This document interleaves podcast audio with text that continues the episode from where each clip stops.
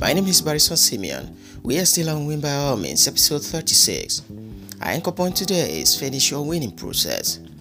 Doubt and fear are the fundamental tools of failure.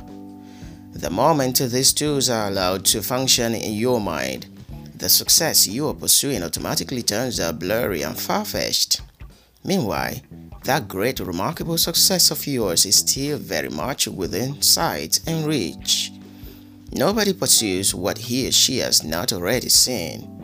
And so, what you suddenly see as well as suspect to be some failure instead of your desired success is simply the finishing of your winning process.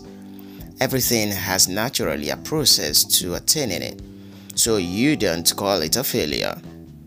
The only responsibility you have to secure your desire is to keep it vividly in sight, regardless of how long that you have to do that. Oh, yeah. If you truly value your desired success, you should be able to do as simply as keeping it lucidly within your mind's eye. That is the only battle associated with succeeding against failing.